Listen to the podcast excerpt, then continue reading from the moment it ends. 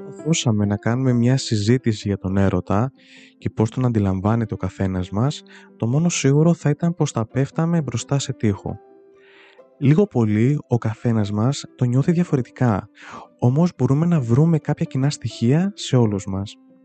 Αυτά θα προσπαθήσουμε να συζητήσουμε σε αυτό το επεισόδιο και να μάθουμε λίγα παραπάνω πράγματα, χωρίς φυσικά να απομυθοποιήσουμε το μυστήριο και το άγνωστο του έρωτα.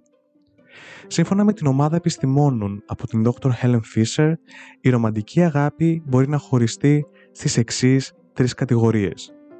Πόθος, έλξη και δέσμευση. Κάθε κατηγορία εκφράζεται από τις δικές της ορμόνες, οι οποίες πηγάζουν από τον εγκέφαλο. Θα μελετήσουμε κάθε κατηγορία ξεχωριστά. Ξεκινώντας από τον πόθο, είναι σημαντικό να τονίσουμε ότι ξεκινάει από την επιθυμία μας για σεξουαλική ικανοποίηση. Σκεπτόμενοι τον εξελικτικό παράγοντα, ο πόθος πηγάζει από την ανάγκη μας για αναπαραγωγή. Α δούμε όμως τι γίνεται στον εγκέφαλο και ποιες ορμόνες παίζουν σημαντικό ρόλο σε αυτήν την κατηγορία.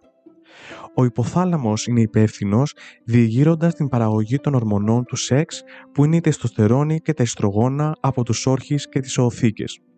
Παρόλο που αυτές οι ορμόνες έχουν συνδεθεί με το αρσενικό και το θηλυκό φύλλο αντίστοιχα και οι δύο παίζουν ένα σημαντικό ρόλο στους άντρες και τις γυναίκες. Όπως αποδεικνύεται, η τεστοστερόνη αυξάνει τη λίμπιντο σχεδόν σε όλα τα άτομα. Τα αποτελέσματα των ιστρογόνων δεν είναι τόσο έντονα, αλλά κάποιος αριθμός γυναικών έχει αναφέρει ότι νιώθει πιο σεξουαλικά κινητοποιημένο την περίοδο που έχουν ορυξία όταν τα επίπεδα ιστρογόνων βρίσκονται στο ζενήθ. Περνάμε τώρα στην έλξη, η οποία είναι ξεχωριστή από τον πόθο, αλλά μπορούμε να πούμε ότι υπάρχει κάποια κοντινή σχέση. Παρόλο που μπορούμε να νιώσουμε πόθο για κάποιο άτομο που έχουμε έλξη και αντίστροφα, το ένα μπορεί να συμβεί χωρίς το άλλο. Η έλξη χρειάζεται τις περιοχές του εγκεφάλου που ελέγχουν τη συμπεριφορά της ανταμοιβής. Η ντοπαμίνη, η οποία παράγεται στον υποθάλαμο, απελευθερώνεται όταν κάνουμε πράγματα για τα οποία νιώθουμε καλά. Στη συγκεκριμένη περίπτωση συμπεριλαμβάνονται το να περνάς χρόνο με κάποιο αγαπημένο σου άτομο και να κάνεις σεξ. Κατά τη διάρκεια της έλξης, εκτός από τα υψηλά επίπεδα ντοπαμίνης, έχουμε και μια άλλη ορμόνη με το όνομα νορεπινεφρίνη. Αυτά τα χημικά μας κάνουν ενεργητικούς και γεμάτους εφορία, ενώ μπορούν να οδηγήσουν σε μειωμένη όρεξη και αϊπνία. Το τελευταίο σημαίνει ότι μπορείς να είσαι τόσο ερωτευμένος που να μην μπορείς να φας ή να κοιμηθείς. Η νορεπινεφρίνη είναι γνωστή και με το όνομα νοραδρεναλίνη, η οποία μπορεί να σας ακούγεται οικία γιατί παίζει σημαντικό ρόλο σε αυτό που λέμε κατάσταση fight or flight, το οποίο συμβαίνει όταν είμαστε στεσαρισμένοι και να μας κρατήσει σε εγρήγορση. Τέλος, η έλξη φαίνεται να έχει ως συνέπειά της τη μείωση της ερωτονίνης, μιας ορμόνης η οποία έχει να κάνει με την όρεξη και τη διάθεση. Η τελευταία κατηγορία αφορά την δέσμευση και είναι ο κυρίαρχος παράγοντας της μακροπρόθεσμης σχέσης. Παρόλο που ο πόθος και η έλξη αντιστοιχούν αποκλειστικά σε ρομαντικές περιπτύξεις, η δέσμευση υπάρχει και μεταξύ φιλιών, σχέσεων μεταξύ γονείων και παιδιών και σε πολλές άλλες οικίες σχέσεις.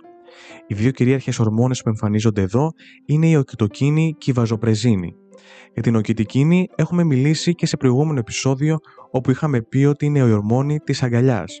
Όπως η ντοπαμίνη, η οκυτοκίνη παράγεται στον υποθάλαμο και απελευθερώνεται σε μεγάλες ποσότητες κατά τη διάρκεια του σεξ, του θυλασμού και της γέννησης ενός παιδιού. Το κοινό μεταξύ αυτών των δραστηριοτήτων είναι το δέσιμο μεταξύ των ατόμων που συμπεριλαμβάνει κάθε ενέργεια. Πάμε να δούμε όμως και λίγο την αντίθετη πλευρά. Η ντοπαμίνη, υπεύθυνη για την ανταμοιβή, μελετάται γιατί συνδέεται με τους εθισμούς. Οι ίδιες περιοχές που ενεργοποιούνται όταν νιώθουμε έλξη, ενεργοποιούνται και όταν κάποιος εθισμένος σε ναρκωτικά παίρνει κοκαίνη ή όταν κάποιος τρώει πολλά γλυκά. Την επόμενη φορά που θα νιώσετε πόθο, έλξη ή δέσμευση για κάποιο άτομο, θα μπορείτε να το εξηγήσετε κιόλας. Και αν αυτό δεν είναι κατάλληλο για να σπάσει τον πάγο, τότε δεν ξέρω τι είναι. Στην τελική, βάλτε τους να ακούσουν το σημερινό επεισόδιο και δείτε τους να ερωτεύονται μαζί σας. Ραντεβού στο επόμενο επεισόδιο Side Tales.